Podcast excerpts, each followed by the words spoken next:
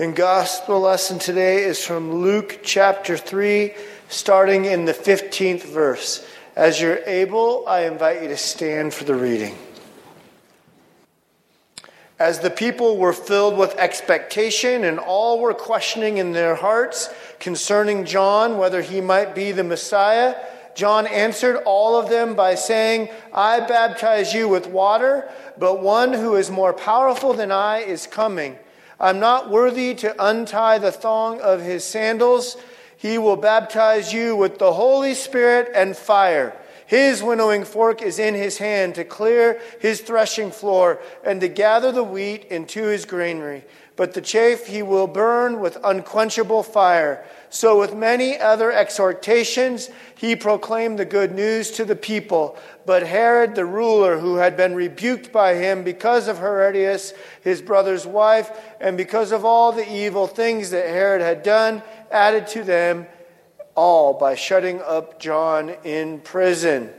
Now, when all the people were baptized, and when Jesus also had been baptized and was praying, that the heaven was opened, and the Holy Spirit descended upon him in bodily form like a dove, and a voice came from heaven You are my Son, the beloved. With you I am well pleased. The gospel of the Lord. Amen. You may be seated. Do you like the phrase, the more things change, the more things stay the same? Or just the thought of change maybe just rubs you the wrong way?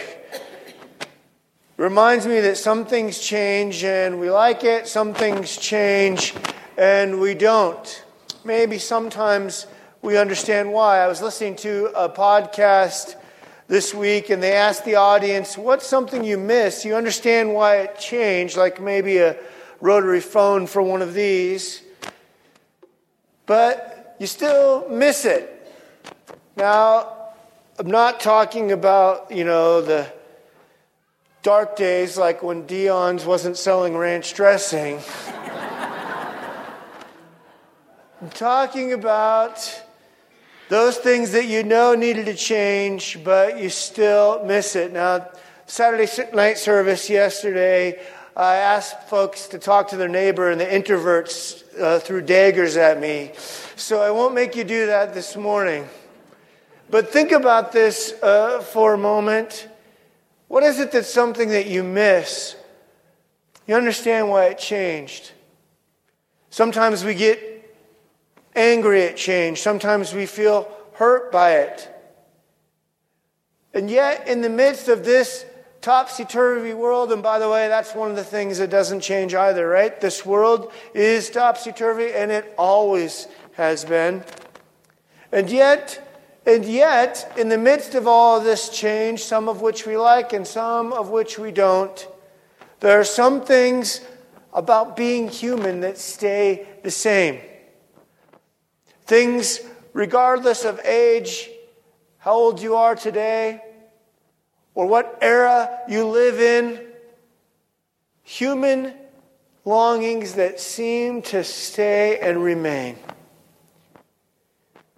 We seek affirmation that we'll be okay, that we're okay, that, that we're valuable, that we have worth. Think about what it meant to you when a parent or a respected adult gave you that affirmation that you've arrived or that you got this. You know how important it is because for some of us here, you're still waiting for that, waiting to hear that, and feel the pain of waiting for that. Or the power of authority or having some power of your own to do good. You long for significance, don't we? To make a difference, or maybe just be in control. We feel the pain of being out of control even when our Facebook platform gets changed once again, right? Or we notice the divisiveness in politics today and wonder if things could ever be at peace. So, what is real? What answers those two questions? Those questions of value and worth. Those questions of meaning and significance. How can we even answer them when we know our own brokenness, our own limitations? Especially when we find out the things that we thought would give us meaning and significance keep falling short. Oh, success at school or at work or in business and in life. And once we've arrived, it doesn't taste quite as sweet or fill the gap as much as we thought it would. Or even family, as great as that is, when that doesn't satisfy either. The things of this world never quite answer those questions as we'd like them to. And even when we find meaning and significance and we feel like we're making a difference, we realize that sneaking truth that some of it's done out of our own selfish ambition. And then we're brought down again. So, what will finally answer those questions. What is real? And I think that question of reality and those deep longings in the human life and experience lead us and bring us to Luke chapter 3 this week. They drive us to the Word. And we hear here Jesus, and we see Jesus being baptized. And we're left to wonder what does baptism mean and what does it mean in my own baptism? Could this be something real? Something that's transcendent, something that convicts and converts and affirms? Of course, the answer is yes, but some of you and all of us in many ways are wondering how can this be? Well, Luke makes painstaking effort in his gospel, and in particular in this chapter, to situate what is going on in the historical world around him and the, around Jesus, to mark it, to mark even the location, even in our prayer on this day that we commemorate the baptism of Jesus, we note that it happened in the Jordan. The Bible isn't afraid to anchor and mark that which is real in the spiritual world with what is going on in this physical world. Give the hallmarks of truth, historical, critical scholars will tell us when we give these details that can be tested against. But we don't have time to look at all those markers, those genealogies, those archaeological uh, pieces that have been discovered to say amen to the truth and the reality of this testimony. So if you are wondering about that, talk to me more after worship today. I'd love to get into a, a further conversation with you about them. Because as John preaches good news, that's John the Baptist here in Luke's gospel, preaches what he calls good news into this reality. He does it with the reality of the brokenness that we all know. He brings and welcomes all people, the religious and the unreligious, the the poor and the rich, all to the Jordan River to be baptized. Unless you can address the thing that is between you and your friend, between you and your spouse, between you and that relationship, that relationship can never really be restored. Oh, we might try to ignore it and pretend it doesn't exist, but in the heat of battle, in the heat of life, it comes rushing back.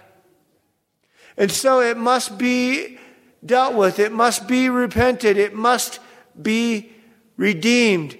But you have to have the authority to do that. And in the midst of preaching this good news, John gives us a little bad news with a taste of reality.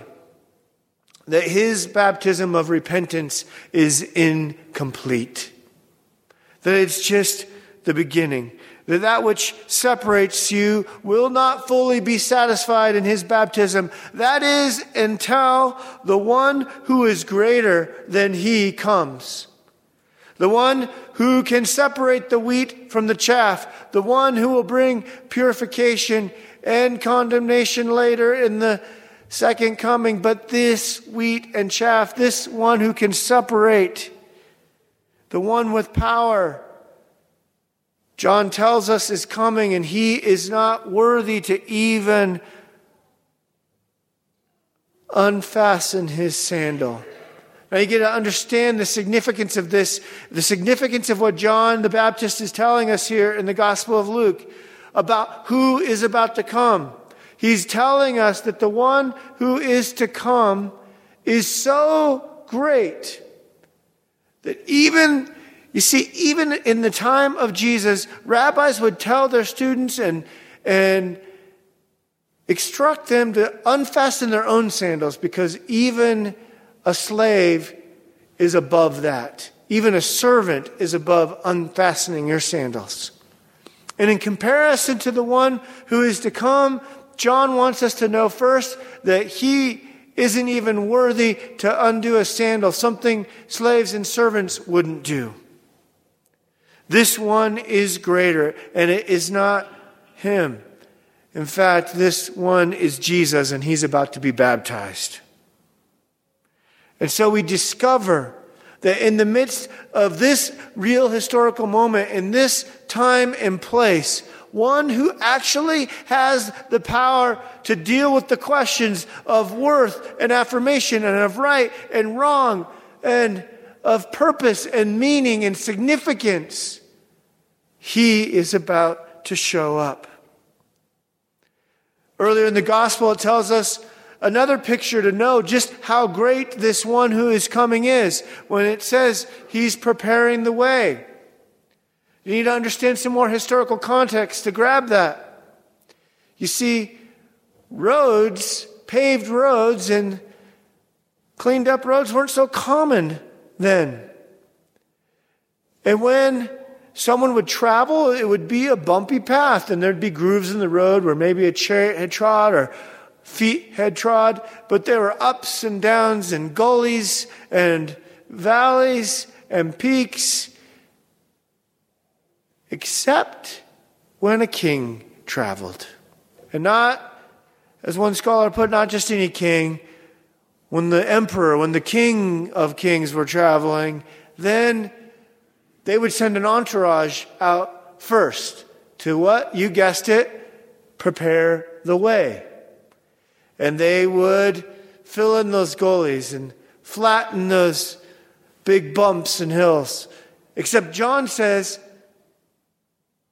the way that's being prepared, valleys will be filled and mountains will be leveled. That's how great this king is that's coming. And now we already have these two incredibly important hints of who is to come.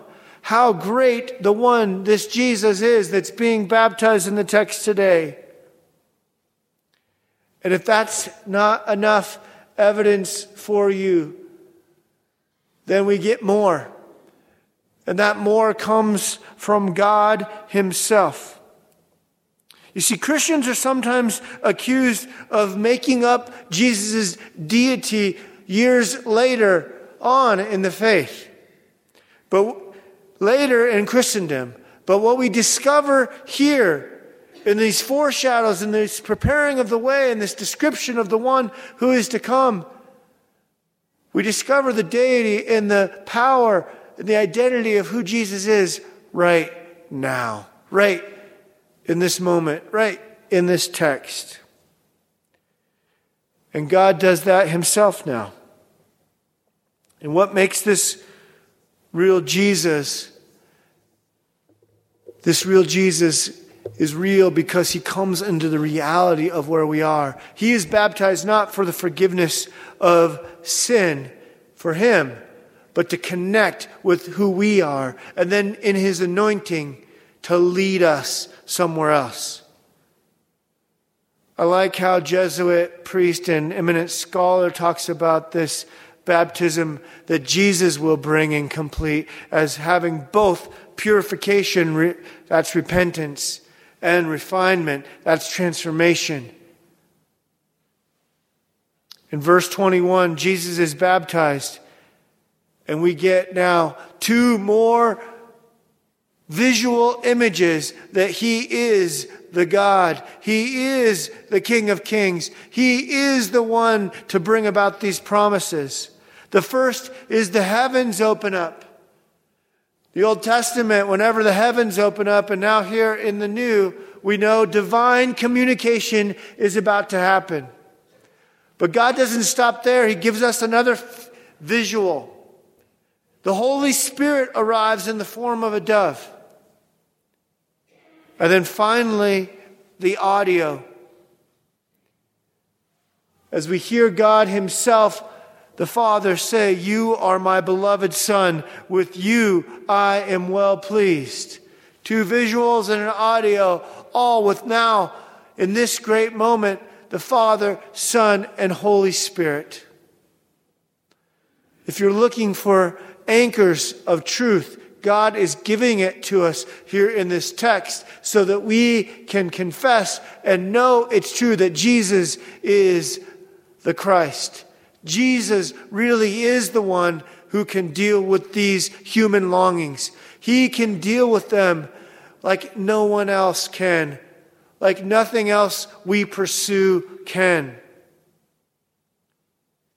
And so, this one who God calls beloved now says to you and to me the greatest affirmation of all for all those in Christ, all those baptized into the name of this God, Father, Son, and Holy Spirit, He now calls beloved. You, sisters and brothers, take on that beloved nature, not because of how good you are, but because of how good Jesus is. And so we hear in Romans chapter 6, Paul write about this when he says, Don't you know that when you've been baptized into Christ, you were baptized into his death? We die to our old selves, and we were buried, therefore, with him by baptism into death, in order that Jesus, as Christ was raised from the dead by the glory of the Father, we too might walk in newness of life. We now become his beloved. Talk about affirmation, talk about power. And we get this as a free gift. Now, this gift, of, of course, is something that we can mess up. We can ignore. We can blow it.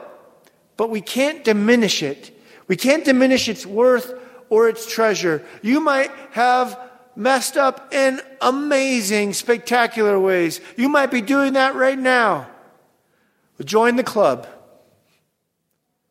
But even in the midst of our brokenness, we can't break God's promise because his treasure is a gift. And we grasp it, Martin Luther says, we grasp this gift in baptism by faith. And this gift comes from the one who is greater.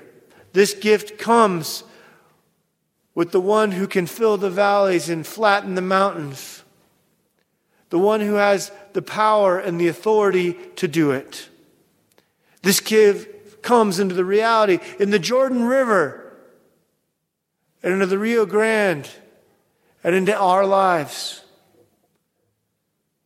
God brings that gift to us. And so now, we respond, getting this great affirmation now of being his beloved, having repented and received by grasping in faith this gift of baptism. We now follow this King of Kings. I like how Tim Keller describes how to do that. He says to rely, obey, relax, and expect. Keller says that we as we grasp this faith, we rely on it. Luther talks about this grasping. But don't kid yourself. You're not saved by how well you rely. but you're still called to rely on it. You're called now because of His grace, because He's King, to obey. By the way, like how it's pointed out, that if you say you obey because you agree, or I should say, God agrees with everything you think about Him, then really the person who's God in that relationship is you. There are going to be things that you disagree with because He is God and you are not. And so we obey. Sin is dealt with by the power of the fire of the Holy Spirit coming in and purifying us and then calling us. We can't baptize ourselves. Notice John was baptizing the people there.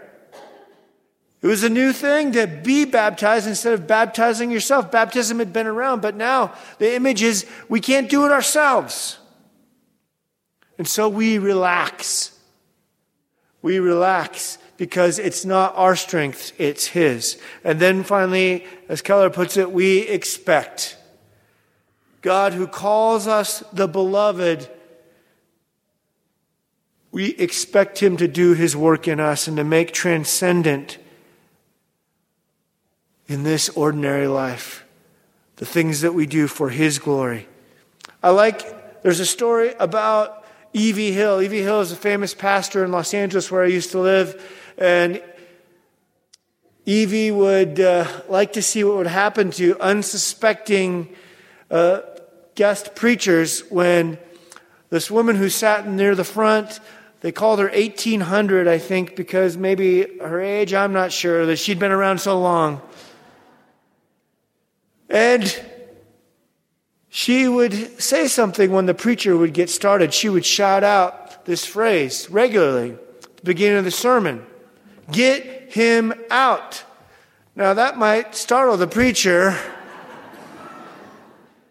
Unless you knew that she was talking about wanting that preacher to bring Christ out of the Word. Get Christ out. And if she didn't think he was getting Christ out, she would shout louder as the sermon went on, Get him out. And if the sermon was coming to a close and he hadn't done his job, then she would stand up and say, Get him out. Because being the baptized people of God, our job now in our homes, in our workplaces, in the world around us, and everywhere we go is to get him out. So now, can you answer? Am I valuable? Uh, if you're baptized, you can say, not based on your merit, but based on Christ, you are the beloved of God. Do I have purpose?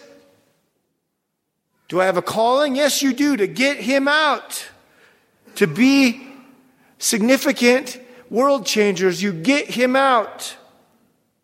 And that's the authority that comes to you in your baptism from Christ. And this baptism that God ordained, and as Luther puts it, anything God institutes is not going to be useless. This treasure that He gives us, that God gives us in Christ, to be the beloved and then get Him out is grounded in the reality, grounded in the reality of who Christ is. So then I say to you, Christians here today, live as the beloved live as the baptized and get him out and not baptized yet, still wondering about all this, then I say, friends, come and talk to me. Let's get you baptized and come and experience that which is real, that which will finally answer those questions. And grasp this treasure by faith, remembering whose you are, and live like it, relying, obeying, relaxing, and expecting for you are then the beloved of God. You do indeed have significance, and you can say, when you doubt or when you fail, or when you're accused by the evil one, or whenever you fall astray, you can come back repenting and receiving and say the truth that is eternal, that comes from God. This thing that Jesus has done you can say, I am baptized. Amen. Come, Lord Jesus.